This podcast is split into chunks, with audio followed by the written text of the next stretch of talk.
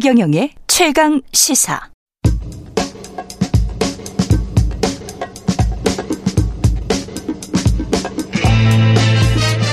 네, 우리가 접하는 뉴스의 태초부터 지금까지 뉴스 일대기를 쫙 살펴보겠습니다. 뉴스톱 김준일 대표, KBS 박대기 기자, 그들의 전지적 시점으로 분석하는 뉴스 일대기 지금부터 시작합니다. 안녕하십니까? 네, 안녕하세요. 예, 오늘은 활기차게 월드컵이니까요. 예, 월드컵 이야기입니다. 어떤 관점으로 지금 경우의 수 이번에는 따지지 맙시다 제발 뭐 저는 그런 관점으로 보고 있는데 지금부터 나오면 안 되지 경우의 수가 예.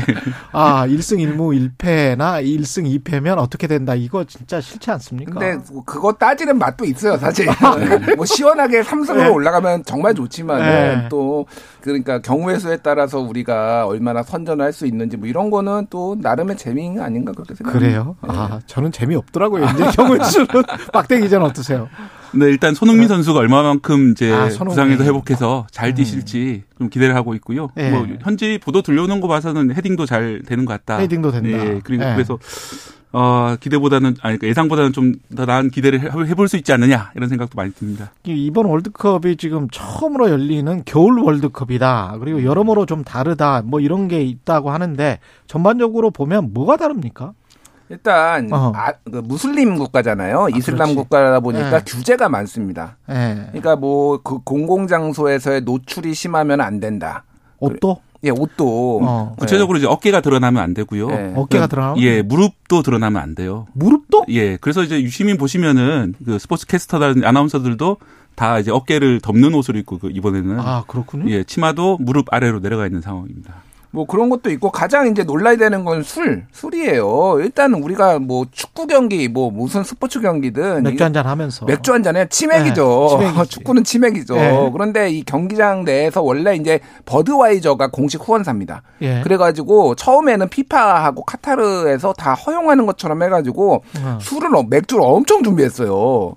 버드와이저가? 예, 버드와이저가. 네. 그리고 심지어는 그 술을 굉장히 많이 이제 판매도 하고 이제 뭐 하려고 했는데 이게 제한된 장소에서 아예 딱 정해진 보스에서만 먹고 경기장 내에서는 지금 못 먹게 하고 먹어요. 이렇게 하니까 음. 버드와이가 그, 그, 준비한 술을 엄청나게 그거를 우승팀한테 다 줘, 줘버리겠다. 그래서 사진 보면 어마어마하게 컨테이너 박스에 쌓여 있습니다. 그 술이 이거 이제 우승팀한테 주겠다. 이런 뭐 해프닝도 있었어요. 우승팀은 우승은 누가 할지 모르겠는데 음. 아르헨티나, 메시, 포르투갈, 뭐 호나우도 그런 이야기 하지만 어제 아르헨티나가 또 져버려서. 네, 역시 예. 공은 둥, 둥글다 이런 생각이 들고요. 예. 사우디아라비아가 이긴 것처럼 그 기운을 받아서 우리나라도 내일 혹시 사상 처음으로 음. 남미 팀에게 이길 수 있는 그런 결과로 이어졌으면 좋겠습니다. 남미 팀한테 우리가 한 번도 못 이겼어요? 그러니까 우리나라 징크스 몇 개를 말씀드릴게요. 네. 이거 이거는 징크스를 깨라고 좀 네. 이렇게 뭐 희망적인 얘기를 먼저 하는 거는 우리나라가 지금 월드컵에서 34전을 했거든요. 월드컵에서. 근데 6번을 이겼는데 지금까지. 음. 그런데 6번 중에서 남미 팀은 없습니다. 다섯 어. 번이 어, 유럽 팀이고요. 한 예. 팀이 아프리카 팀이에요. 그러니까 어. 남미 무승 이 징크스를 깨야지만 우루과이를 이제 이겨야지만은 할 수 있는데 2010년 남아공에서 16강전에서 우루과이한테 졌어요 그때 수아레즈 핵깃발 아하. 수아레즈가 어, 네. 예. 예. 어, 두 골을 넣어가지고 2대 1로 1대 2로 졌는데 그게 음. 징크스가 하나 있고 또 하나는 우리나라가 조별리그에서 2차전을 이긴 적이 한 번도 없어요. 그러면 1차전도 주고 2차전도 진다는 이야기야? 아니 그러니까 뭐 예를 들면은 뭐 2002년 월드컵도 미국하고 1대 1로 그때 예. 안정환 선수가 헤딩 넣어 가지고 1대 1로 비겼잖아요. 이런 예. 식으로 비기거나 진 적만 있어. 그러니까 방금 말씀하신 대로 그러면은 징크스대로라면은 예. 승리가 없습니다. 1, 2차전에. 1차전은 남미여서 지고 2차전은 2차전이어서 진단 말이에요. 뭐 비길 수도 있죠. 비길 수도 뭐. 있다. 그러니까 근데 징크스는 깨라고 있는 거니까. 그러니까. 예, 예, 예. 이번에 아르헨티나를 사우디아라비아가 줄 누가 알았어요. 네. 예. 아르헨티나가 이제 우승 후보 두 번째 정도로 꼽히고 있는데 그렇죠. 브라질이 이제 1위로 한 20% 정도 확률이다. 닐슨 그레이스 노트 이제 발표인데요. 아르헨티나 16% 정도 확률이고 음. 메시 선수 같은 경우에는 이번 월드컵이 마지막이다라고 공언을 했었기 때문에 어 이번에는 꼭 이겨야 되는 그런 상황이었는데도 불구하고 사우디가 이겼습니다. 이번에 근데 제가 아침에 음. 아주 이상한 기사를 뉴욕타임즈에서 보고 왔어요. 음. 그 1월에 The Athletic스를 뉴욕타임즈가 인수를 했거든요. 그 아주 유명한 그 축구 축구 스포츠 전문 그 예. 잡지 예 이거 이쪽인데 그쪽에서 메시랑 사우디아라비아랑 2030년 사우디아라비아가 또 월드컵도 유치하려고 하더나. 예 예. 그거 스폰서를 계약을 했더라고. 음. 메시가. 음. 근데 액수가 장난이 아니야. 그렇긴 한데 네. 설마 뭐 전 세계 그, 그 말은 아니지. 네, 네. 네. 뭐 메시 정도 되는 사람이 그 돈이 아쉬워서. 네. 근데 그 네.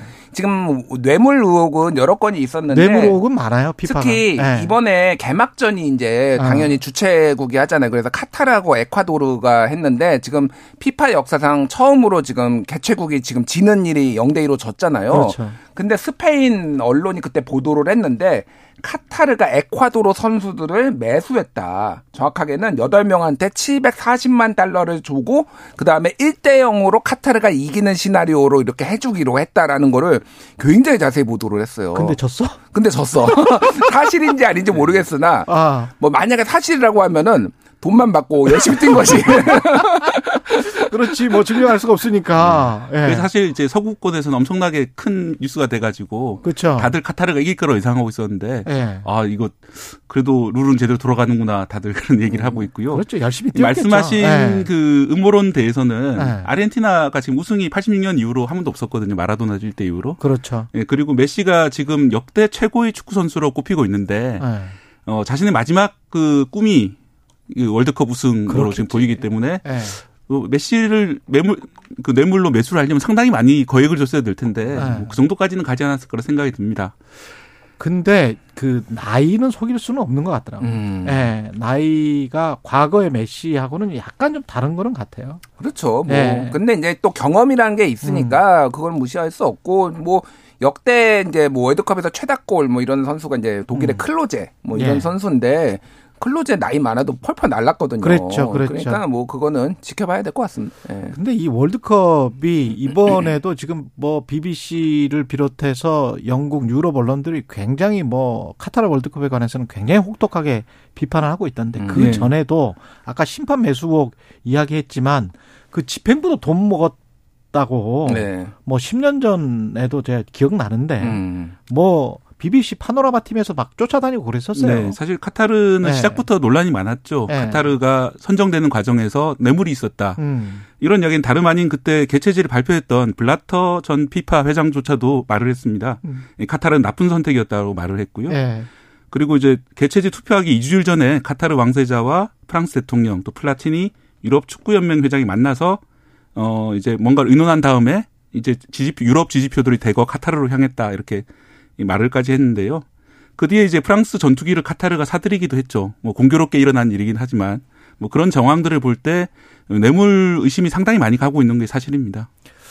좀 피파가 IOC보다 더 음, 음침한 것 같아. 막상 막하죠. 누가 더 부패했는지는 잘 모르겠어요. 맨날 누군가 네. 돈을 받고 네. 기소되고 지금 미국의 뉴욕의 동부지방법원에서도 지금 그 재판이 진행되고 있어요. 러시아 네. 월드컵하고 카타르 월드컵에 피파 임원들이 돈을 받았다. 뭐 이 정도까지 지금이면 거의 확실하다라고 음. 이제 보면 될 것 같습니다. 그래서 이게 이제 감시를 하는 기구가 없는 거죠. 뭐 정부 그렇죠. 기관 같은 경우에는 뭐 법원도 있고 야당도 있고 뭐 의회도 아. 있고 막 그러니까 이게 감시가 되는데 여기는 뭐 서로 달려드니까.